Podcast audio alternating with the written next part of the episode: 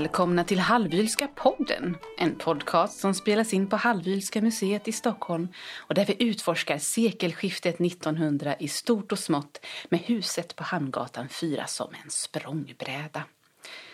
Podden leds av mig. Jag heter Emelie Höglund och arbetar här på museet som intendent. Mot slutet av 1800-talet börjar idrottsrörelsen växa fram i Sverige för att sedan formligen explodera under det tidiga 1900-talet. Till en början ligger fokus på social samvaro och nöjesmotion för att med tiden, när arbetarklassen börjar involvera sig, bli allt mer fokuserad på prestationshöjningar och resultat. De olika samhällsskiktens syn på hälsa, idrott och tävlan orsakade ibland slitningar. Vad var egentligen viktigt och vad kunde vara direkt samhällsfarligt? Stod det alla fritt att motionera och mäta sig med andra så som man önskade? Och hur motionerade familjen von Hallwyl? Var de tidstypiska? Om detta handlar dagens avsnitt. Med mig i detta har jag museipedagogen Kerstin Thorén härifrån museet. Välkommen. Tackar. Och idrottshistorikern Jens Ljunggren från Stockholms universitet. Välkommen. Tack.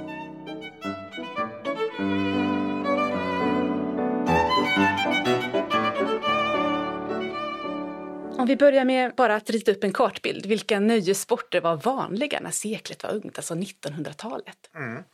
Det är väldigt mycket som händer under den här tiden. Det vet vi. Det är en så att säga, total, väldigt omvälvande tid. Och om man tittar på så att säga, idrott eh, och det är numera, eller ganska mycket vi eh, förknippar det med tävlingsidrott och det är prestation. Och eh, det här är verkligen ett område där man ska liksom prestera och man ska mäta sig med varandra och sånt. Eh, och det här finns ju med men eh, det, det, så att säga, det har inte alltid varit eh, och eh, idrotten har ju haft liksom olika funktioner och olika funktioner också i förhållande till det här med liksom värdet av prestationer. Eh, för det är någonting, det säger man att det är borgerlig, den borgerligheten det är den här klassen som ska prestera. De har, inte, de har inte givna privilegier tycker man som aristokraterna utan det är liksom prestationen som ska lägga till grund för säga, status och anseende i samhället. Och det där finns ju inom idrotten. Eh, men det, där föränd, det här är ju någonting som förändras, liksom synen på vad prestation är under 1800-talet. Men med den, det är också så att samtidigt så ska ju idrotten, även om man förknippar det med mätbara prestationer så har det en annan del också som också har funnits med. Och den har ju också blivit en motvikt mot eh, de, krav eh, så att säga, som prestationerna ställer på människorna i samhället. Man ska, liksom, eh, man ska ut i idrotten, man ska slappna av där eller man ska förbereda sig för arbetet och sånt. Så att idrotten är både en, så att säga, ett sätt att fostra till prestationer men också ett sätt att liksom hantera de här kraven och trycken som prestationens kraven liksom ställer på människorna. Och det där medför ju vissa omvälvningar och eh, vad, vad, man ska ha med sig här också som vi, jag tror vi kommer in på det är det här med att naturen får ju härmed också en ny funktion. Att mycket av det här som det som är, var ute i naturen bada, havsbad till exempel och även en sån här i skogen och bergen och sånt. Det omkodas och från att man tidigare tyckt att det här var liksom någonting farligt och hemskt så blir det här någonting som man söker upp och det gör man ju bland annat med, med hjälp av idrott som skidåkning och sånt där. Att man ska ut i, i naturen och man ska, man ska bada och sånt. Så det här är den det, det, är en förändring som vi har med oss här under den här tiden då så att säga. Så Naturen blir viktig som rekreation. Ja, som rekreation ja. Och där har vi ju idrotten också för det, den för ju ut människorna i, i naturen. Och om man då tittar på eh, Ja, för det fanns ju ofta, man pratar ju, man tänker ju liksom idrotten, det är den här moderna tävlingsidrotten. Och så finns det, pratar man ofta i Sverige om den svenska idrottens fader, Viktor Gustav Balk hette han, som var en sjöofficer som också var väldigt så här, involverad i den svenska idrottsrörelsen. Han startade mycket föreningar och han hade sin eh, ja, han var med över, han hade, han hade sina, han var inblandad i, i väldigt mycket då.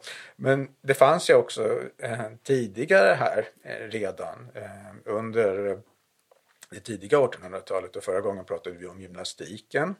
Eh, och där började man diskutera kring det här med eh, fysisk fostran på 1700-talet redan och eh, 1796 då så skapas ju Uppsala simsällskap. Typiskt nog av en akademiker, Jöns Svanberg heter han, han var bland annat ledamot av Vetenskapsakademin. Och det här var ganska typiskt att det var eh, så akademiker, bildade människor som tog initiativ till att starta olika idrottsaktiviteter. Stockholms simsällskap skapades ju också av en akademiker, historikern Anders Fryxell. Så att här i början då, det, det finns det sådär uppfostrande motiv i det här ofta. Eh, För när du pratade om gymnastiken så, mm. så var det i Sverige inte en folkrörelse utan något som kom ovanifrån. Ja, det var Skulle det. du säga att det är samma sak med de här ja, andra? Ja, det, det är det. Och sen sprids ju det. Alltså det, initiativet, det finns ett sånt här nytto eh, motiv bakom det här. Att man ska simma, det, man ska fostra folket fysiskt och andligen. Och sen skapar sig han det här Uppsala simsällskap och sen är det många som lär sig simma där och de eh, sprids sen ut i landet och då tar de med sig eh, simningen. Så att det grundas flera eh, simsällskap i landet. Och i Stockholm då eh, så har man ju på 1820-talet så, så inrättas det två eh, sådana badinrättningar. Åbomska simskolan och som också är en, en, en, inrättning, en anläggning. Och sen en som så småningom kommer att kallas för Görkerska badinrättningen. Eh, de här ligger på Riddarholmen och det är, det är både privata initiativ här men också staden går in och stödjer och de, de ska också då undervisa eh, medellösa studerande och så småningom så, så får de uppdrag att eh, den här Görkerska simskolan ska också eh, undervisa barn från folkskolan som blir ganska många. Och det byggs ju då bad eh, kring det här och där är väl de mest kända men sen finns det ju massa små badhus också runt om i landet. Och sen den här ehm, Eh, Görkerska eh, badinrättningen eh, den rivs och den ersätts på 1880-talet av Strömbadet. Jag tog med en bild här. Nu, nu är det pandemi här så vi står lite långt ifrån varandra men det ser mm. ut så här. Det låg ute i vattnet. Ja, precis. Just det. Ja. ja nästan som en gigantisk ja, flock. Det där, åh det är så fint. Ja. Mm. Mm, de har ja. sett på bild. Och det här var ju då liksom uppbyggt. Det var tre olika bassänger och det var män kvinnor och män var skilda från varandra. Eh, och så. Och, och, det är både nöj, nytta och nöje. Det, finns, det är som idag när vi går på badet. Det finns ju att kommunerna eh, liksom, satsar pengar på simhallar har ju ett folkhälsosyfte. Men mm. vi som går dit, eller de som går dit, går ju dit för nöjet också. Det, det har ju den här liksom dubbla betydelsen. Och man hade också, det fanns de här simskolorna som hade promoveringar och sånt. Sen ska jag bara nämna här, det sker ju någonting och här för att koppla till det, det jag sa tidigare, att man liksom går ut, naturen och sånt där, havet blir inte något som man tycker är skrämmande eh, utan det blir det här liksom en plats för avkoppling och rekreation just. Och eh, här ser vi då på eh, eh 1890-talet då, eh, då började också män och kvinnor att bada tillsammans för det gjorde man inte på badhusen för då var det liksom skilda. Man säger, på det här strömbadet då, så var det en bassäng för kvinnorna och en för männen.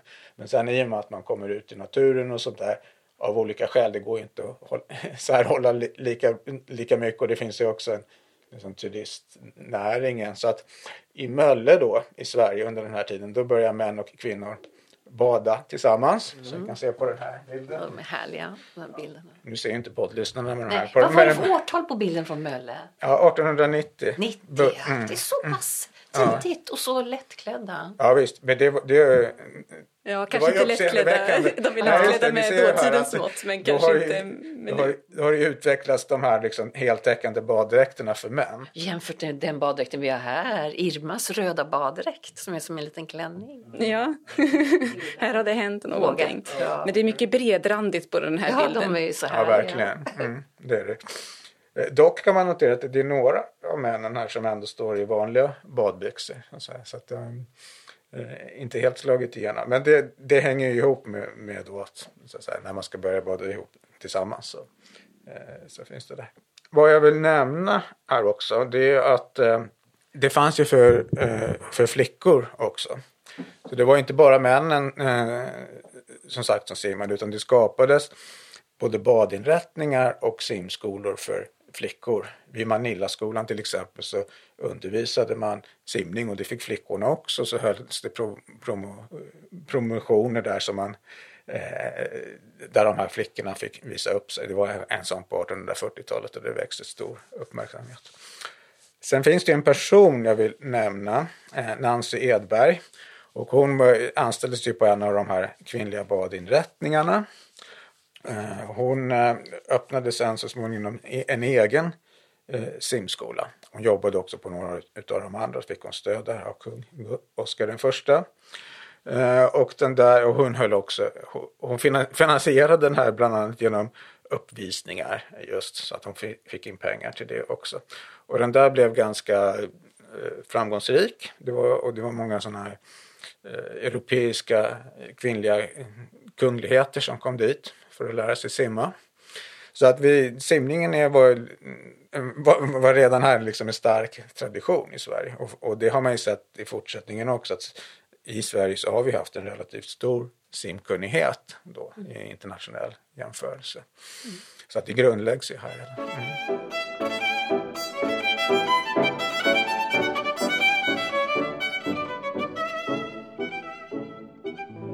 Simningen är stor och att eh, sporta ute i naturen är också stort eh, vid eh, seklets början.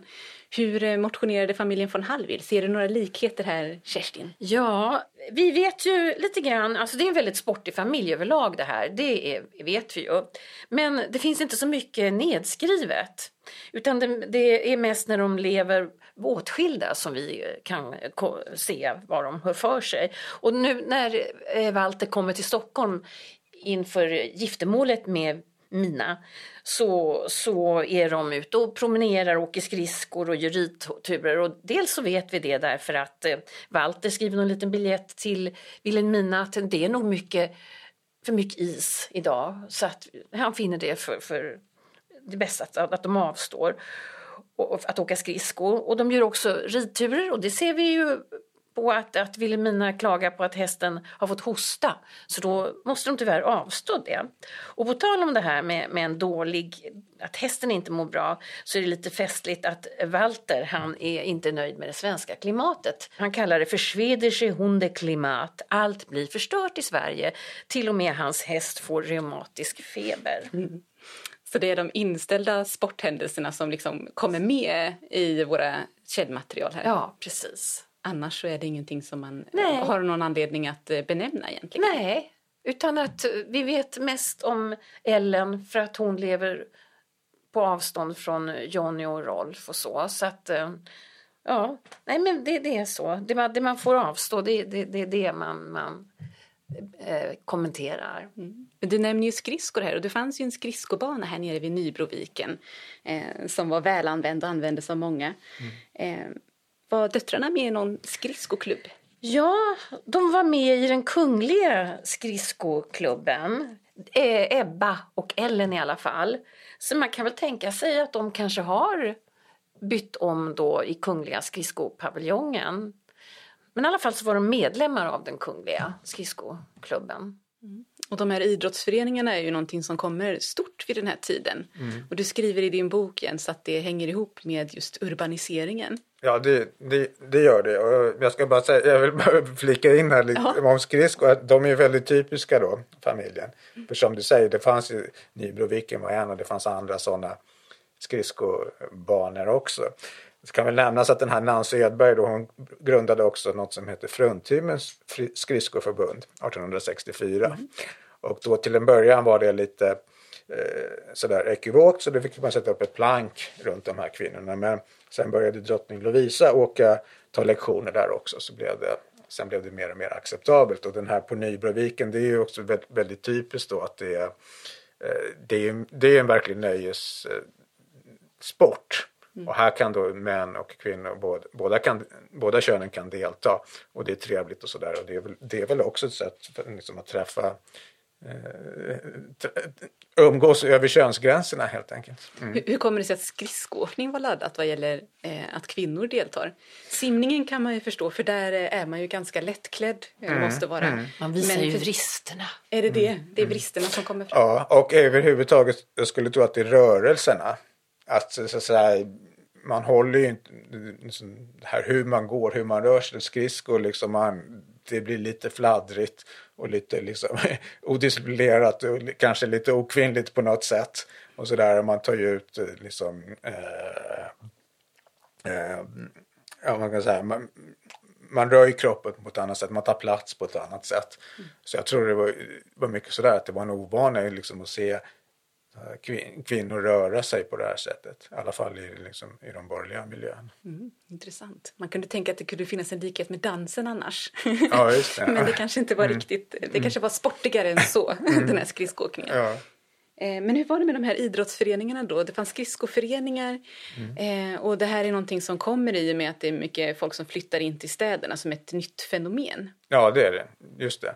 Och eh, det är ju från, alltså särskilt intensivt då från eh, 1870-talet. Och då uppstår ju det, då blir så att säga idrottsrörelsen lite mer modern. Eh, så som du säger här, att man bildar föreningar. Eh, och de här börjar ju uppstå då. Och 1869 så bildas Göteborgs gymnastiksällskap som är en av de första då, av den här typen. Och sen, sen fortgår det så, där, så att det, eh, det sker en, en allt mer intensiv föreningsbildning i städerna då. Och mest eh, beforskade i Stockholm och Göteborg och i viss mån Malmö. Säger, det här, nu, vid den här tiden så är ju idrotten ju väldigt mycket ett uh, urbant fenomen. Mm. Och, det är mycket, det, det, det, och idrotten förändras ju också vid den här tiden. Det blir också nya sociala grupper som går in. Och det är inte längre de här som jag berättade om tidigare, alltså de här akademikerna och intellektuella och ibland till och med präster som kunde liksom engagera sig för att folk skulle bedriva någon typ av idrottsverksamhet. Utan nu är det ju, om man tittar på de här föreningarna, så det är företagare, det är ingenjörer, kontorsanställda och även militärer. Och åtminstone delar militär, det är ju en gammal liksom, yrkesgrupp, men de andra det är ju, det är ju liksom yrkesgrupper som alltså, expanderar med industrialiseringen och samhällsmoderniseringen. Så att det, det, det är ett nytt, delvis ett nytt socialt skikt som bär, eller som går i spetsen i alla fall för de här idrottsföreningarna. Och där och då så var inte prestationshöjningarna det som var det viktiga ja. med de här föreningarna utan mer att få någon sorts plattform för att umgås. Mm. Alltså det. är, det, är, det är både och. Alltså man kan, det är ett steg så att säga. I och med att de här nya grupperna går in så alltså det blir, man får ju mer med de här föreningarna, det blir en tydligare tävlingsinriktning än tidigare. För det bedrivs ju tävlingar och eh, så att säga, de här verksamheterna sportifieras, de blir mer den mätbara liksom, systematiska tävlingsinslagen. Cykelsporten till exempel, där tävlade man. Och det var, var intressant också med hur cykeln utvecklades med när den här stora cykeln kommer, det stora framhjulet. Och då tävlade man någon gång både i att köra snabbt och långsamt. Mm. Men sen då när man så kommer den här säkerhetscykeln då som är med kedja och då kan man börja tävla. Och rodden också, där importerar man mycket liksom från England och så får man Eh, man hade ganska primitiva båtar i Sverige men sen kan man då importera de här mahognybåtarna och uteriggare och sånt där. De här väldigt fina båtarna vi känner som är tävlings, eh, tävlingsbåtar. Så att visst, det sker i, i, i, någon mån med den här förändringen så man tar ett steg då gentemot den mer den sportifierade eh, idrotten. Men det är också som du säger då att det är bara ett steg för att eh, fortfarande så är så har, har den här verksamheten, den är väldigt sällskapsinriktad. Eh, eh, eh, och de här föreningarna, det kan vara väldigt stora föreningar, alltså medlemstalet är stort, men det är inte alls alla medlemmar som, är liksom, som aktivt bedriver någon idrott. Och man hade då eh, här, träningstider och sånt men det är en mindre del av medlemmarna som verkligen tränar systematiskt och tävlar systematiskt. Och då kan det ju vara intressant att Wilhelmina då, hon var ledamot i Sveriges centralförening för idrottens främjande. Ja. Så det är ju precis det du pratar om. Ja. Det var hon mellan 1911 och 30 vet vi. Mm. Det är intressant för det är här, Viktor Balk var ju också en av han var ju drivande där i den föreningen också. Mm. Ja, jätteintressant. Ja. Så det, det är en klassisk förening, den finns ju fortfarande. Hon var ledamot men vi vet inte hur mycket hon deltog i aktiviteterna. vi vet ju att hon eh, tränade mycket hemma däremot. ja. Skulle aldrig åka hiss inte. Gå i trapporna. Det kommer ju många nya sporter vid den här tiden också. Vad är det för nya sporter som är på ingång? Ja, alltså tidigare har man ju då gymnastik, simning, skridsko, hästsport, skytte har ju funnits, segling i viss mån. Nu kommer det in också, det, det är nya, det är de här, om man tittar på föreningsbildningen i Stockholm då, eh, ja det är fortfarande häst, eh, fäktning, häst, rådsport, cykel kommer in, friidrott blir någonting nytt. Eh, bågskytte här, militäridrott, atletik, alltså kraftsporter finns ju med här också. Så småningom skid, eh, skidåkning sa jag eh, inte, men det, det, det är också en sån här sport som kommer. Tennis också. Så det, det, är en del nya, det är en del nya sporter. Vi har ju Willem von Geijer här. Han ägnar sig åt voltige och sådana där eh, tillsammans med Clarence von Rosen. Ja, så de är verkligen med här i Verkligen. eh, så att säga, topp. Top, Willem von Geijer var väldigt sportig. Ja. Mm. Och Clarence von Rosen är ju också den som, han inför ju bandy som också blir, det blir en, en damsport här. vä- Väldigt mycket kring sekelskiftet. Och det, så, så småningom så bildas kronprinsessans eh, bandyklubb. Margareta. Ja, just det. Ellen stötte ju på många av de här nya sporterna också och har skrivit om dem i, i sin brevväxling. Är det till Jonny? Ja, det är så roligt. Hon är nu i San Moritz. Och hon var ju på många av de här moderna orterna och hon beskriver hur man eh, kunde vara klädd till lunchen och hur man var klädd till middagen och så vidare. Och så, där. så det var ju väldigt eh, moderna ställen. Men då skriver hon i brev att San Moritz så har hon sett att man håller på med det underlig, det finns det underligaste kälkebackar här. Folk slår ihjäl sig. Ja. Och sen så håller man på med underliga lekar på isen också. Man har som värmeflaskor och så, så har man kvastar som man sopar framför. Det. Så skriver hon i brev. Och det måste ju vara curling då Ja, som hon det är eh, curling, syftar på här. Ja. Och sen är det ju förstås rådel. Och jag såg det här och det vet ju du förstås allting. Men att det fanns, den första tävlingen i rådel var i San Moritz 1884. Ja. Mm. Eh, och det där är... Eh, det, där sker ju verkligen något i, i Alperna eh, vid den här tiden. Eh, och det har att göra med det, det som jag sa tidigare om att eh, naturen är någonting som man börjar uppfatta på ett nytt sätt. För att ganska länge så tyckte man att Alperna det var väl ingenting. Eh, vad fanns där? Det var, bara, det var otillgängligt eh, och konstigt och det var mycket snö och eh, farligt och de som bodde där tyckte man var mer eller mindre så här, knäppa på något sätt. Det var konstiga människor. Så att vad skulle man göra i Alperna? Men det, det är ju det där då som, som förändras eh, så här, undan för undan. Eh, och eh, 1829 så skrivs en dikt av en herre som heter Albrecht von Hallers och den heter Die Alpen. Så här, där, här börjar man liksom hylla de här Alperna, att ja, men det är något fint. Och sen accelererar det, han är väldigt tidigt ute, men det accelererar ju då under andra liksom hälften på eh, 1800-talet. Eh, och eh, då öppnar man de här och det är, så att säga, det är tyska turister, det är brittiska turister, uppenbarligen en del svenskar också. Och det är först är det ju liksom sommar det är, först är det sommaraktiviteter, det är därför man åker dit. Sen kommer man ju på att ja, men, det kanske skulle vara bra om vi kunde få hit turisterna på vintern också.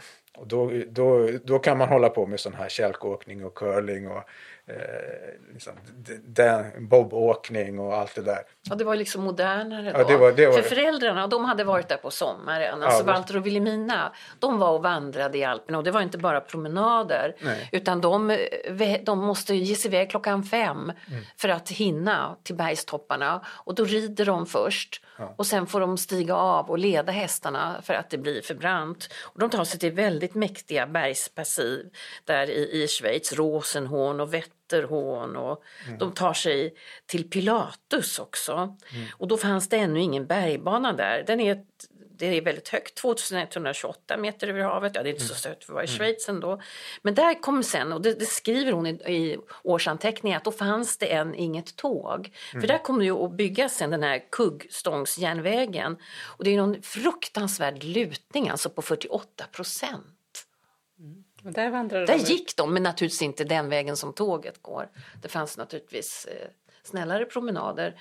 Men det, det är ju ganska De imponerande. Ja, de vandrade i bergen med sina döttrar Sina också. barn också. Eller hur? Ja, då. Men det här måste ju vara Hela här... dagarna var som en heldagsutflykt. Ja, det blir det ju då. Men det här måste ju vara ett exempel på de här, den här sommarturismen då Ja. eh, i Alperna. Ja, just det.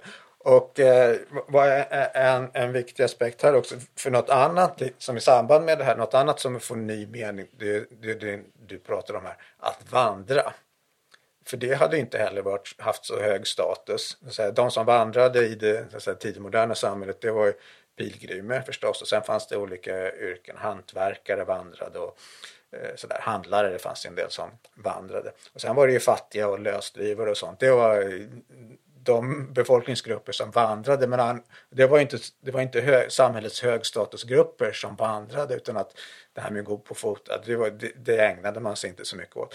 Men det skiljer det har ju ihop med den här stora omvandlingen som kommer nu. Att nu ska man ut i naturen och då blir det plötsligt sådär fashionabelt att gå till fots. Ehm, och att göra det inte bara för att ta sig från platsen A till B utan det, för, liksom, det, det, det har att göra med individens utveckling, det är upplevelser, det är en typ av bildning att liksom ta sig ut i, i, i naturen och gå till fots. Och sen har man där också den här liksom dubbelheten här att det är både, det är både då en prestation och en typ av avspänning. Eh, så att eh, som de här bor- borgarna ska visa, de distanserar sig lite, de är inte sådana här som aristokrater som måste åka vagn överallt utan de, då kan man gå själv. Som det finns en status eh, i eh, det. Så det man, man visar upp också vad man kan och samtidigt så ska det ju vara den här liksom flykten från, eh, från samhället och, och ja, naturen blir en plats eh, för, för återhämtning eh, eh mer, mer och mer och då, då, då kommer ju också fotvandrandet in där. Eh, Men vintersporten, den har vi också eh, spår av i Ellens korrespondens, eller hur? Hon provar Ja. sig på skidor. Det har vi. Hon lär sig åka skidor, Ellen. Och eh, hon beskriver när hon är i Holmenkollen 1904. Hon skriver att hon gör minsann framsteg i backarna. Det är långa backar med flera gupp, säger hon. Hon känner att hon har fått vingar. Hon känner också att hon kan, kan eh, åka sig till optimism när hon åker skidor. Mm, där kan man ju se den här rekreationen som kommer ifrån eh, sportandet då. En känsla av vingar och eh, optimism. Och det här, då är hon också mitt i, i så att säga händelsernas eh, centrum. Eh, för att skidåkningen är ju den är intressant på det sättet att den sprids från Norge väldigt mycket. Eh, många sporter så att säga, vet, de, de sprids från England, men inte, inte alla. Och skidåkningen är den som har liksom ett annat spridningsförlopp. Och under 1800-talet här, eh, redan på tidigt då så, bör, så, så bör, finns det, skrivs det litteratur där man liksom hyllar skidåkningen och sånt. Och sen börjar man tävla då under ja, i alla fall från, eh, från 1840-talet och framåt. Och så finns vid olika tillfällen då så bedriver man skidtävlingar i Norge. Norrmännen är ju mer liksom, intresserade av just skidåkningen än, eh, än man är både i Sverige och Finland vid den här tiden. Fast liksom rent klimatmässigt hade man ju kunnat, lika bra kunnat vara det i Sverige och Finland också. Men det är norrmännen som, som verkligen går i spetsen här. Och det kopplar sig också, till- det har, finns en, får en sån här nationalistisk betydelse. Så att du åker skidor ut i naturen, det är liksom det norska, den norska identiteten. Det ser vi ju spår för ja, fortfarande Ja, idag. Att det det. finns. Och även på pallplatserna. Ja, på pallplatserna. visst. Alltså det, är, det är liksom stort det här med långlopp och sånt i, i, i Norge. Så att, eh, och det grundläggs ju här. Och då börjar man åka, så där, man arrangerar tävlingar och de kunde ju ofta vara eh, Ja, man blandade ju lite där med liksom, man långfärds och eh, backhoppning. Man, och det här kunde vara lite olika men en variant då var att man hoppade först och sen, sen åkte man liksom rakt fram 400 meter eller något och sen vände man eh, med skidorna. Och sen byggde man in då en, en runda istället. Och sen började man skilja på det där så att man hoppade först och sen åkte man runda. Men så att säga, man räknade ihop poängen och det är det som är nordisk kombination idag. Eh, så, det, så det här är, det, det, är den norska, det är den skandinaviska eh, skidåkningen. Och sen har man ju då Fritjof Nansen då som åker skidor i eh, eh, eh i Grönland. Han är på sin upptäcktsresa där så skriver han en bok om det och så det här får ju liksom en enorm spridning i hela Europa. Och sen är det norr, norrmän mycket, det är mycket, jättemycket norska studenter som åker till Tyskland för att studera.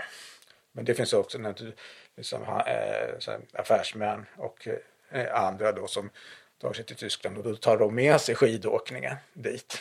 Och sen sprids den därifrån till till Alperna så, så undan för undan och sen blir det den här eh, ja, som sagt, man kommer på att det här, blir, det här är ett väldigt bra sätt att det är en inkomstkälla här så vi, då byggs de här turistorterna upp undan för undan. Här kan man sälja in Alperna vintertid helt enkelt. Ja, precis. Ja. Det här med att eh, det först är akademiker, sen borgare som engagerar sig i idrottsrörelsen. Det kanske ganska naturligt med tanke på det här med tid och att ha utrymme för mm. eh, att göra någonting efter arbetsdagens slut. Mm. Men det här kommer ju att eh, ändra sig just i och med att arbetsdagarna blir kortare och fritiden kommer in som ett moment i flers liv. Mm. Och då sprider det här sig till arbetarklassen. Det kommer att förändra det hela lite grann. Ja, just det. Och det är ju redan då på um, alltså slutet på seklet, då startas en då kommer många arbetare in och även så många läg, liksom kontorsanställda på lägre nivå och de bildar de här liksom allmänna föreningarna. Och då har jag också eh, ehm, eh, det, det, finns ju tydliga begränsningar där för de har ju inte lika mycket fritid. Men de allmänna föreningarna, de het, heter det för, vi känner igen det i AIK, Allmänna idrottsklubben. Eh, de bedriver flera idrotter. De här tidigare borgerliga, de, där var det liksom, det var roddföreningen och då sysslade man bara med rodd. Men de allmänna, de blir mer öppna, de blir mer tillgängliga. Och man ser också till att ha träningstider då på kvällarna och sånt där så att liksom, yrkesarbetande kan vara med där och träna. Och de här föreningarna blir då, de blir då lite, här tas ju ett steg till för de blir ju då lite mer systematiskt tävlingsinriktade. De har färre medlemmar men medlemmarna är mer aktiva och man satsar här nu mycket mer på tävlingsverksamheten. Så här finns ju en, en, en så spänning mellan så att säga, de borgerliga kroppsidealen och arbetaridealen. Ja, de vill inte tävla riktigt emot varandra, eller hur? För man tyckte att arbetarna hade en fördel. Mm. Eftersom de hade ett hårt fysiskt liv så var de ju starkare från början. Ja. Så det måste vara olika klasser. Precis, så är det. Och eh, i, i, i Sverige, då man hade på, på 1830-talet så försökte man med stor framgång också ordna olympiska spel i Helsingborg. Det skedde några gånger, sen, men sen försvann det där. Men efter första, Eh, första gången man hade anordnat dem där så, så diskuterades i, i, i tidningarna då, det var ju arrangörerna själva som skrev om det, att eh, om, man, man, man, det var lite problematiskt då att de så här, borgerliga deltagarna hade blivit slagna av allmogen och arbetarna. Och då föreslogs att man skulle ha olika klasser för de här så att det inte skulle hända. Så där ser man ju liksom ett, ett typiskt exempel eh, på det. Det kan ha sin rot både i eh, en starkare fysik men kanske också en liten annan inställning till det här med prestation. Mm, precis. Det är mycket det det handlar om och så att där tittar man ju på, eller forskningen har ju tittat på det, liksom, vad är kroppsidealen här? Att de kroppsarbetande, det ligger mycket mer när, nära till hands för dem att faktiskt anstränga sig att använda sin kropp på ett annat sätt. Medan i borgerligheten så finns det liksom måttlighetsideal. Och sen återigen för att koppla till det här med prestation då, så att borgerligheten har ju liksom en dubbel inställning till det här med att prestera. För det, å ena sidan är det det, det, är det här samhällsskickets identitet att vara som jag sa, att, att prestera att inte vara född till sin ställning i samhället. Samtidigt så utsätts ju då, det är, precis, det är ganska likt de här diskussionerna vi har idag, det här med att om vi hela tiden ska prestera, men då blir vi stressade, vi blir mm. överansträngda, vi blir nervösa. Och det måste man moderera på något sätt. Och där pratar man ju både, å ena sidan säger läkarna då att ja, för att, så att säga, balansera den intellektuella överansträngningen så måste man ju syssla med idrott. Men det var ju viktigt där då att man inte eh, råkade i, eh, hamnade i en fysisk överansträngning. Så där rekommenderade man mycket med måtta. Eh, eh sådär. Så där finns ju den här liksom, spänningen kring det. Och sen kan jag bara inflika... Jag skulle lägga, komma med en liten grej där, när du säger det, för det tycker jag är väldigt intressant. Ellen måste ju ha gått till en väldigt modern läkare. Det är klart, Ellen det är ju en dotter, ser vi lite längre fram nu. Men hon fick ju alltså en, en, läkare som säger till henne att Ellen ska sporta två till tre timmar varje dag. Annars får hon sten i njurarna och gikt i lederna. Mm. Ja, visst. Mm. Hon motionerar väldigt mycket, Ellen. Mm. Mm. Två till tre timmar känns inte jättemåttligt. Nej, verkligen inte. Mm. Och de promenerar ju jämt och hon uppmuntrar både sin son och sin nya man att, att rida och cykla varje dag. Och, hon, och hela tiden så kommer hon till det här att man, att man om man sportar så, så, så blir man väldigt optimistisk. Ja, mm. och hon ville heller aldrig bo längre bort Nej. från en stad än att man, man ska kunna cykla, det ska vara cykelavstånd mm. till allting. Mm. Och vi vet eh, när de var på Gotland under andra världskriget då fick hon cykla en halv mil i varje riktning för att handla och såna mm. saker. Mm. Så att eh, hon var otroligt sportig. Mm. Och de har ju eh, tennisbana och spelar golf där. Jonny var väl den första golfspelaren också på Gotland. Så att det är väldigt mycket sport, att sporta sig till optimism. Mm. Hon säger det, om vi cyklar, ja då får vi sport, säger mm. hon. Nej men de är ju verkligen så att säga, inne i idrottsvärlden här helt klart. Det är de ju. Och det var ju det läkarna sa. Så att de här som hade stillasittande yrken, då, det var ju propagandan att man skulle de motiverades hela tiden. Men ni måste liksom motionera, det är jättebra. Mm. Så att de, de, de ligger i tiden här, de följer läkarnas råd man lägger märke till dem också. Ellen och Jonny, om de är på någon tillställning och uppklädda i värsta stassen så promenerar de gärna hem i de här kläderna. Mm. Och det blir, väcker ju uppmärksamhet. Folk står ju och tittar titta på dem. Mm. Och de blir erbjudna skjuts men de avböjer. För då får de sport. Ja. Promenerar hem. Mm. Det måste ju ändå vara lite okonventionellt tänker jag. För att annars så brukar man ju kunna när man tittar på en dräkt se vad den är till för att användas till. Och en middagsklänning är ju inte riktigt gjord för en promenad. Nej, inte de skorna heller. Nej. Det fanns väl också lite olika preferenser i sådär vad man gärna tävlade i beroende på vilken klasstillhörighet man hade. Mm. Ehm, och jag tänker du skriver i din bok om skytte, jakt, rodd och hästsport som någonting som är typiskt just för de övre klasserna. Mm. Och, och, där kan man, alltså det, dels har det att göra med traditioner men det är ju så, det är utrustningen också. Och att det kostar de här sporterna. Så att det var ju lättare för liksom borgerskapet att mm, syssla med redskapsidrotter. Alltså, där, ja, av det, delvis av det enkla skälet att då, det, det kostar mer helt enkelt. Eh, så att det, det, var, det här arbetare, arbetare har man mer liksom inne på de här um, sporterna som var enklare. Så, så, och, och, även där har man ju då, då får man ju kopplingen till det. Man behöver inte liksom ha ett redskap mellan sig själv och så att säga, eh, aktiviteten utan det är direkt det fysiska blir liksom, liksom mer involverat på ett, på ett mer direkt sätt. Känner vi igen någonting här ifrån familjen? Jag tänker på Walter till Ja, exempel. det gör vi ju. Alltså, Walter var helt ointresserad av sport. Vi kan inte ens se att han har fäktat som ung. Alltså. Trots att det, han är en schweizisk adelsman. Ja, så att, nej, det står vad han studerar för ämnen och så, men fäktning kan jag inte hitta någonting om, inte ens det. Men däremot så tycker han om att jaga och det, det, det skrivs inte mycket om det, säkert var det bara så självklart det här också. Men det finns skrivet vid något tillfälle i alla fall att han jagade med kammarherre Vrikt som bodde på Öckna. Men sen finns det ju ett hästintresse som är mer än bara motionsridning, verkligen. Och framförallt kanske i senare Ja, det är senare nu. Nu hamnar vi längre fram i tiden. Vi har eh, Åge Lundström som gifte sig med Margit, ett barnbarn här i huset. Och han tog faktiskt två guld, guldmedaljer i OS. Ett i, i Antwerpen 1920 och det var i fältritt och sen i Paris 1924 också guldmedalj, så det är ju ganska fantastiskt. Och sen har vi ju nu Henrik von Eckermann. Hans farfar heter Erik och han var barnbarnsbarn. Han finns på porträtt här uppe i vardagssalongen på Hallwyl. Och eh, han har ju haft stora framgångar.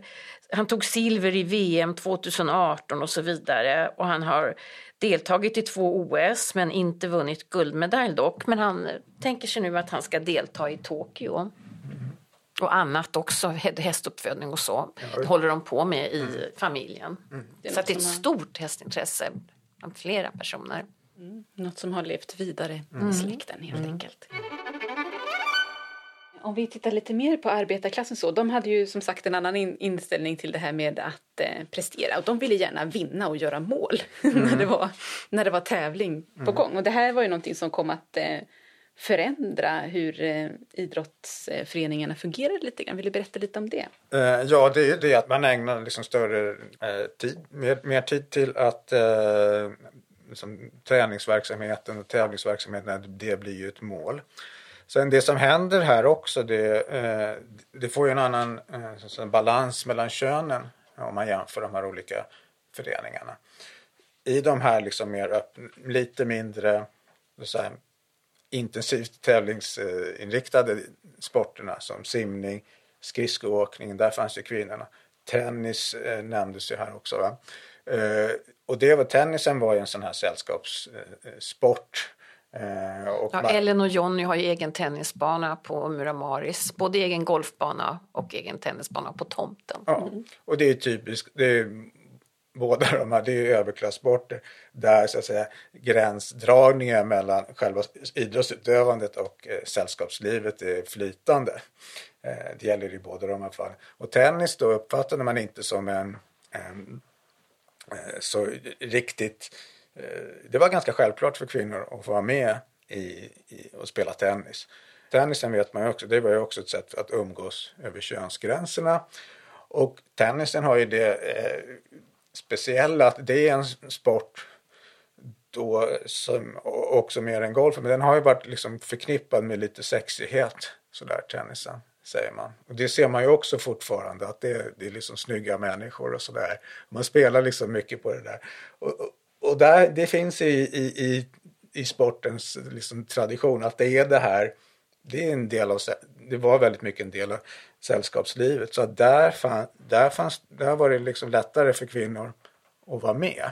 Menar du att utseendet är någonting som spelar in där? Det blir viktigt att också se snygg ut när man Ja, sportar absolut. eftersom det är någonting som man gör tillsammans med Ja, andra det är det liksom. Och det här med, man har ju liksom speciella eh, tenniskläder och sånt där. Det ska vara väldigt sådär tjusigt och lite sportigt och eh, ungdomligt och sätt. Vitt. Vitt, vitt är det ju också. eh, och eh, så att eh, ja, så att där finns, och sen var det det här med bandy då, var ju, där, det, var, det var ju också en sport, sport som var kodad för kvinnor. Men, men i övrigt då i, i de så att säga, allmänna föreningarna, de var mycket mer liksom, mansdominerade. Så att där kan man säga, det har ju att göra med den, var, var sporten befinner sig socialt någonstans i samhället. Men, här, men det finns en samband med den här i, när sporten blir mer och mer tävlingsinriktad, mindre sällskaplig, mindre som estetiskt tilltalande. Ja, men då tilltalar ju svårigheterna för kvinnorna att vara med i den där sporten. Jag tänker på det här om idrotten som kommer ovanifrån. Att här blir det ju kanske också en liten förändring att arbetare ibland grundar sina egna föreningar. Eh, men ibland är det också företagsledningen som grundar en idrottsförening för att påverka känslan på bygden eller så. Ja, det är det ju. Och här har vi ju då um, har ju också med ganska stora samhällsomvälvningar att göra. För när eh, arbetarklassen kommer ju in och sporten blir, den sprids ju mer och mer i samhället. Och eh, viktigt här, alltså 1920, dels har vi ju rösträttens införande Och sen apropå det här med fritid och sånt då, så att eh, åtta timmars arbetsdag, det är också väldigt viktigt. Och då kan liksom sport, sporten expandera eh, i eh, samhället. Och då, det där påverkar ju väldigt mycket innehållet i verksamheten.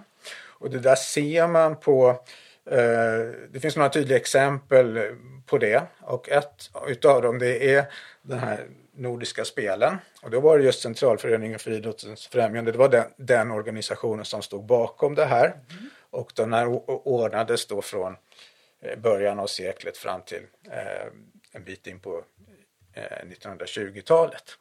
Och där, det, det, det, den hade ju liksom allt det här som vi pratar om. Att det var en tävling men det var väldigt mycket handlat om sällskapslivet och allt som händer runt omkring. Det fanns ballonguppstigningar. Ja precis, och... ballonguppstigningar, illuminationsfester sådana här när man liksom sätter ut ljus. Vilhelmina skriver ingenting om det. Jag kollade alla åren när det var i Stockholm i alla fall. Ja. Inte ett pip om nej, de här. Nej. Nej, det låg kanske för långt ifrån museet. Hon nämner ju bara första världskriget med en mening eller vad det är också. Ja, hon är väldigt det, kortfattad. Det, det kanske var ja, helt ja. irrelevant ja, för men, hennes årsanteckningar. Men hon var ändå med i centralföreningen. Så att, mm, stött, stöttade.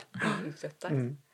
Ja, och där, alltså det är ganska, och då, alltså besök på Skansen och sånt där. Och sen även, om man tittar då i, i dagstidningarna hur man rapporterade från det här så skrev man ju väldigt, man var väldigt noga med vem som var där och så.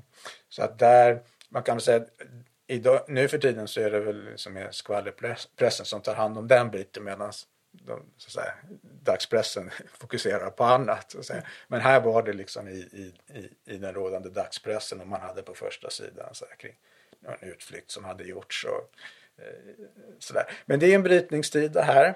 Eh, det kommer ju sen att bli en del kontroverser kopplade till de här nordiska spelen. Mm. Hur, eh, hur såg motsättningarna ut Ja, just det. Och där, det är motsättningar som har olika dimensioner. Så det finns en social komponent i det här.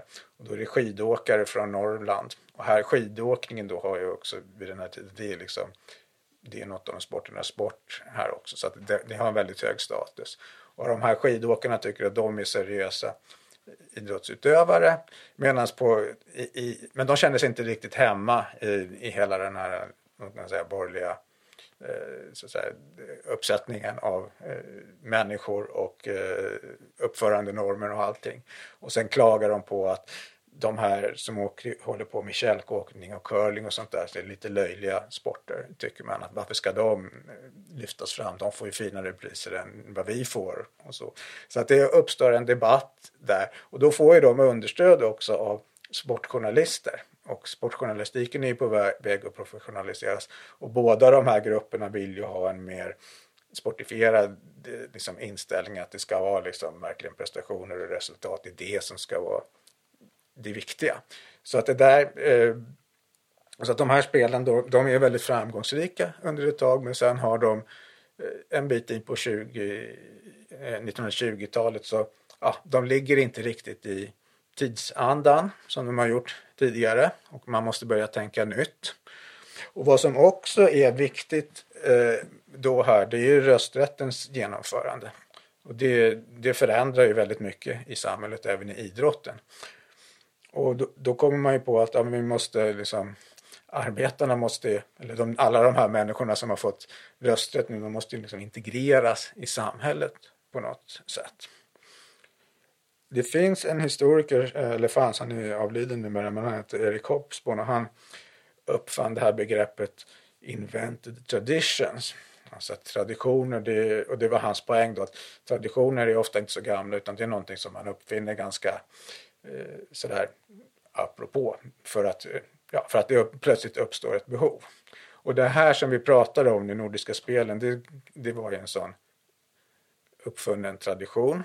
Och det var den ju också för att i det här så ingick det liksom också många tillbakablickar på den svenska liksom, kung, kungahistorien och sånt. Så det fanns en, en, liksom en nationalistisk underton i det också. Men den, uppenbarligen, den funkar inte riktigt utan då måste man ju liksom integrera hitta på nya traditioner och eh, integrera arbetarna i samhället. Och där har vi ju Vasaloppet startar ju då 1922. Och det blir en, en, en ny tradition som riktar sig till bredare befolkningsskick. Men där också finns den här liksom nationalismen och kungakopplingen såklart. Mm, fast, det, ja, fast det är liksom lite mer vad ska jag säga, folklig förpackning då. Så det kan man se som en sån här exempel på en sån här hur man liksom, här skapar man nya traditioner, nya traditioner som ska passa det demokratiska samhället. Eh, och det är där också delvis den här bruksandan kommer in och, och industriorterna för där satsar man också på eh, många brukspatroner och eh, även andra industrimän eh, investerar i idrott och satsar på idrott på i, i lokalsamhället. Mm. Och det gör man det finns ju sådär, det handlar om marknadsföring. Det, det finns en fostrans eh, ambition i det här att då ska det bli mindre fylleri och social oro. Men det finns också en, liksom en idé om att man ska und, undvika den liksom politiska oron. Och det, här, det är också en del i det här liksom traditionsskapandet. Den här idrotten blir då, idrottsföreningar blir också ett sätt att, så att säga, integrera arbetarna i miljön eh, på ett annat sätt så att de istället för att de ska ja, hitta på otyg eller göra revolution eller något sånt där. Man hittar ju någon sorts enighet i bygden också kan jag mm. tänka mig. Där ja. arbetarna ofta ju kom från olika håll. Eh, så att man liksom får en gemensam sakfråga. Mm. Och eh, familjen von Hallwyl grundade ju också idrottsföreningar uppe i Ljusne, eller hur Kerstin? Absolut. Där fanns en 1903 till 7 men den lades ner. Men sen så bildades det en eh, förening 1912 efter, det var ju då i efterdyningarna av mm. Stockholms olympiaden och där är Harry von Eckermann ledande tillsammans med några andra herrar och de engagerar en fantastisk tränare i fotboll som kallades för TT, mm. Torsten Tegnér. Mm. Och han är ju intressant på många sätt. Hans mamma heter ju Alice Tegnér. Precis. Och så var ju eh, Sajas Tegnér, det var väl hans farfar. Mm. Men det är ju en legendarisk ja, fotbollstränare, eller hur Jens? Ja, och eh, redaktör. Han var ju, gav ju ut Idrottsbladet. Så han var ju eh, jätteviktig. Han var en av dem då, som under Nordiska spelet då argumenterade just för det här att det måste bli mer sportifierat sport, sporten måste, idrotten måste sportifieras. Han, han, han ställde sig på eh, de här skidåkarnas sida där. Mm, spännande. Ehm, det fanns ju också röster inom arbetsklassen som var kritiska till tävlingsmomenten. Mm. Varför, vad var deras eh, motivation till att ifrågasätta det? Ja, det fanns en stor liksom, arbetaridrottsrörelse i Europa med upprinnelse i, i, i Tyskland och Österrike. Det har ju att göra med det här, man tyckte ju att liksom, idrotten den var ju en borgerlig företeelse.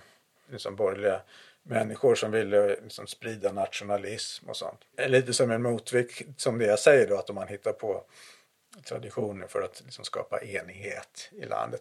Och, och Viktor Balk som jag nämnde, den svenska idrottens eh, fader, när han, när han berättade, när han propagerade för idrottens nytta så tog han ju fram det här att det, det var ett sätt att bekämpa liksom, socialismen och splittringen i samhället. Och genom idrott då skulle, det skulle det ju lära folk att bli disciplinerade. Men de skulle också få annat att tänka på. De skulle hänföras till, till något annat. De skulle liksom vinnas över till nationalismen. Och nationalismen i en mening då som så att säga en kontrast till eh, en uppfattning av att samhället består av klasser och klasskillnader och sånt. Så det fanns ju verkligen sådana idéer inom idrottsrörelsen och det här reagerar man ju då emot eh, inom arbetarrörelsen. Eller några gör det för arbetarrörelsen är inte riktigt enig. Eh, det finns å ena sidan en väldigt liksom, stark kritik mot eh, den borgerliga idrotten. Och det, där, det har lite grann att göra med liksom, uppdelningen här med revisionister och revolutionärer. En del av de här mer revisionistiskt lagda eh, arbetarna, då, eller mm, arbetarrörelseföreträdarna, Branting, han är ju positiv. Där finns en debatt också kring OS 1912 och Branting då som är redaktör för Socialdemokraten är väl ganska positiv till, kring den här tävlingen medan andra är betydligt mer negativa. Och sen Eh, per Albin Hansson är också en av de som blir så småningom mer positivt inställd till idrotten. Och det har att göra lite med de här konflikterna inom arbetarrörelsen att eh, reformisterna vill ju då inte eh, så att säga, öppna dörren för de mer radikala krafterna som också vill ha en, en separatistisk idrottsrörelse. Och då blir det viktigare för dem att liksom stödja idrottsrörelsen men ändå också styra den i rätt riktning. Eh, och det gör ju Socialdemokraterna sen och sen får ju då delar av men just den här Per Albin Hansson-falangen blir ju väldigt idrottspositiv och sen på 1930-talet så får ju eh, eh idrottsrörelsen eh, väldigt stora eh, eller stora tipsmedel överförs ju till idrottsrörelsen och det är tack vare den socialdemokratiska regeringen. Men när du säger separatistisk idrottsrörelse, hur menar du då? Var det så att arbetarna just den här gruppen inom arbetarrörelsen ville ha en idrottsrörelse utan borgarna. Ja precis, man vill ha en egen och det fanns det skapades ju sådana organisationer. Eh, som säga, en arbeta, det skapades eh, säga, en spartakiad och, som var, det var en motsvarighet till olympiaden för eh, arbetare och, inom, inom arbetarrörelsen. Och det fanns lite, lite, lite o, och, som, olika sådana varianter och man, det gjordes också försök då att liksom organisera en egen så att arbetaridrottsrörelse vid sidan av den, den, här, den här mer mainstream idrottsrörelsen som fanns i Sverige. Så det, det, det fanns sådana, det gjordes sådana försök eh, och det där upplevde man ju då, en sån som Per Albin Hansson såg ju det där lite problematiskt så att säga, så han valde att stödja den andra eh, linjen. Men det är spännande det med idrotten, hur det kan ha en sån politisk tyngd och från så många olika eh, perspektiv också. Det mm. verkar väldigt komplext. Det var ju också viktigt för eh, kvinnorörelsen där vissa kvinnliga idrottare kunde bli lite utav frihetsikoner och användas också ur ett litet mm. nästan propagandiskt syfte. Vill du ja, berätta något om ja. det? Där händer det också väldigt mycket just mellankrigstiden naturligtvis. Rösträtten, det var ju kvinnor fick ju också rösträtt. Men internationellt sett så det bildades särskilda kvinnoförbund och i många, Frankrike var tidigt ute där men det skedde i många olika länder och eh, en bit in på 1920-talet så grundades ett internationellt kvinnoidrottsförbund. Man försökte få in eh, damidrotten eh, på det olympiska programmet. Det dröjde ett tag och under tiden så eh, organiserades egna eh, olympiska spel för kvinnor. Women's Olympics hette de från um, sen fick de byta namn till Women's World Games för att det blev problematiskt att de också använde det här ordet. Olympic. I, eh, men i alla fall, det fanns där och, och 1926 i Göteborg så organiserades en damolympiad här. Och sen kommer det här ner då på, med då till slut på eh, Ja, kvinnor har ju funnits med i, i olympiska spelen redan tidigare. I, redan från början på olika sätt. Så att säga. Men det blir mer och mer tryck på att det här ska, liksom, kvinnorna ska vara med här. Så det sker en, en, en organisering, det bildas föreningar kring kvinnorna. Eh, och sen har man ju också, det är de här liksom idrottshjältarna. Man får ju eh, flera kvinnliga idrottshjältar eh, och det är ju i flera olika länder. Tennisspelare, eh, sådär i både Europa och USA blir som, blir väldigt uppmärksammad och blir, får, liksom, får idolstatus. I, I OS då, så deltagande i Paris eh, 1924 så var det 4,4 procent av deltagarna var kvinnor. Eh, om jag tar siffror, om vi säger så här, det började i Paris då 1900, då var 2,2 procent av deltagarna kvinnor. Sen ligger det ganska lågt där, eh, ja, kring 2 procentstrecket. Ökar i Eh, Paris där då till 4,4 och sen i Amsterdam då är man uppe i 9,6 så att det är procent. Så att det, det är låga siffror men alltså relativt sett så sker det. Det ökar ja, ändå ganska ja, visst, stort. Ja. Och där finns ju både, det blir ju, säga, det finns både feministiska initiativ här och en förening, Svenska kvinnors centralförbund för fysisk kultur heter det, startade 1924. Och i den där ingår både liksom kända feminister och eh, framträdande eh, svenska gymnastikpedagoger. Och, och det ställs liksom stora förhoppningar också till kvinnorna och det skrivs också väldigt mycket i populärpress eh, kring det här och man, ja, det finns ett fokus på kvinnliga idrottsutövare. Och förhoppningarna på vad det här ska leda till är och det kan man märka är ganska stora. Också det, här har vi något, det gavs ut där några år på 30-talet en tidskrift som heter Damsporten i ord och bild.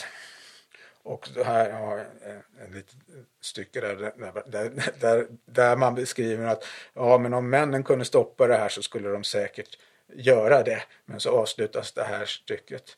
Men detta går nu en gång för alla icke att göra. Mm. Så man är väldigt säker på att nu är, nu är det liksom raka spår framåt här.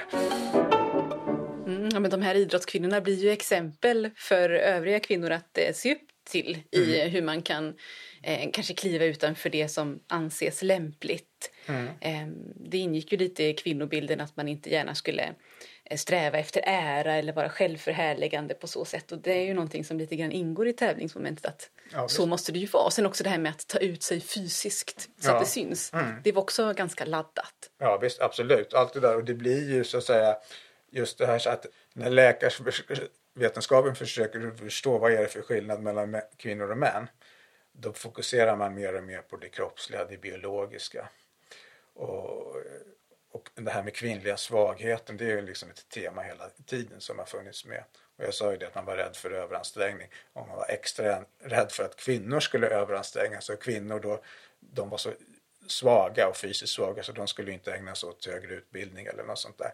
Så det där fanns ju med hela tiden den här överansträngningsproblematiken för kvinnor. Så det är klart att kan man kan kvinnorna gå in i idrotten och visa att nej men vi klarar av det här. Det, det blir. Då, Sätter då, allt på spets. Ja, det sätter verkligen saker, saker och ting på spets och då utmanar ju precis de här som du säger att allt det här med karaktär och mod och duglighet och sånt det är liksom det utmanar så man går in här och man förhandlar eh, man förhandlar normerna helt enkelt.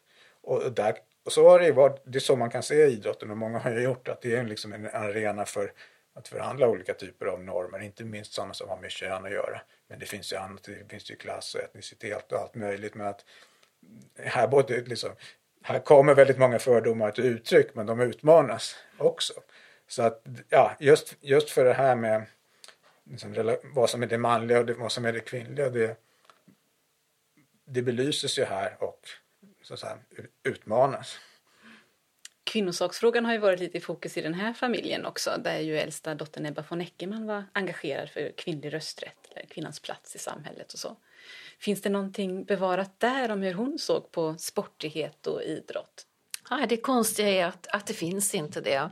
Hon var ju så otroligt engagerad i kvinnosaken. Och, eh, men eh, och så är det klart att hon var positiv till idrott. Hon var jätteduktig i gymnastik i skolan, vet vi, och såna saker. Hon var aktiv och hon var också med i det här skridskosällskapet som vi pratade om och sådär.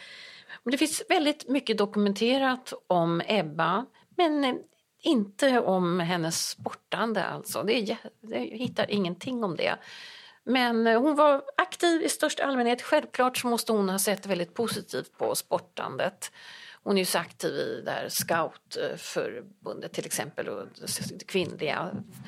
Och eh, så. så att, men hon var väl så kanske aktiv och fullt upp så att hon eh, antingen så ser jag ingenting hon nämner men, men hon hade ju ett himla härligt slags valspråk. Sätt dig aldrig ner. Mm. Nej, det ska man inte göra. Man ska inte vila på hanen så att säga.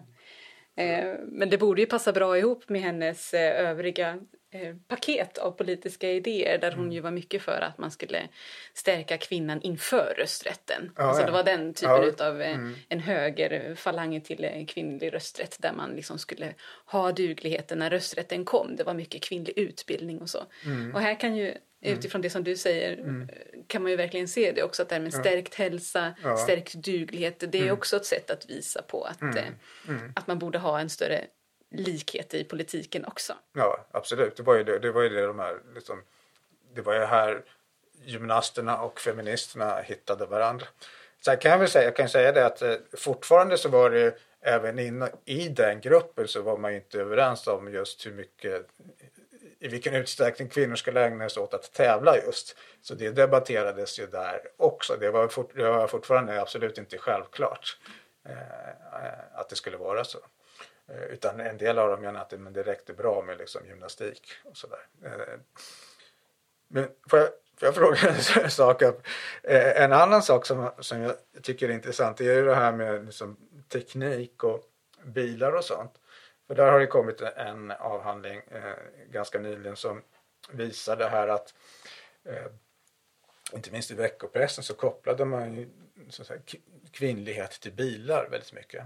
Och man tyckte att det var viktigt att kvinnor skulle kunna köra bil eh, och så. Eh, och även eh, motorcyklar. Eh, skrev... Det är Wilhelmina som köper bilen här kan jag säga. Det är det, ja. ja. Mm. Men hon kör den hon inte. Körde icke. nej, nej. Men det var ju inte å andra sidan Walter som gjorde heller utan de hade ju en chaufför. Ja, ja just det.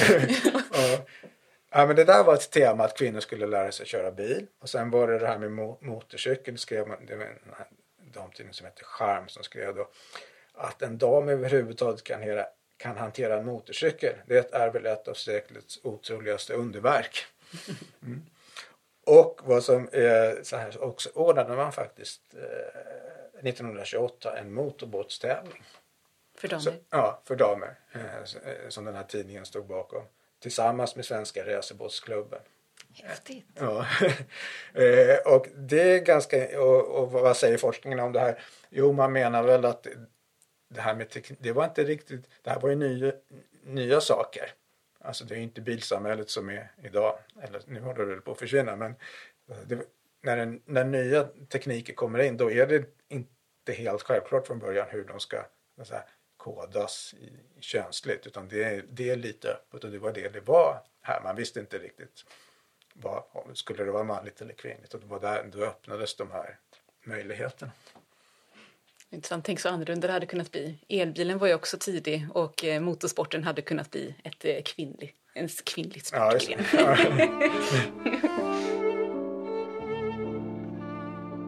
eh, en sista fråga det är också det här med den sociala sammanblandningen i publiken kunde ju också vara lite problematisk vid sånt här tävlande, att det kunde uppstå social oro. Mm. Och där har vi ju lite spår i vissa ramsor idag.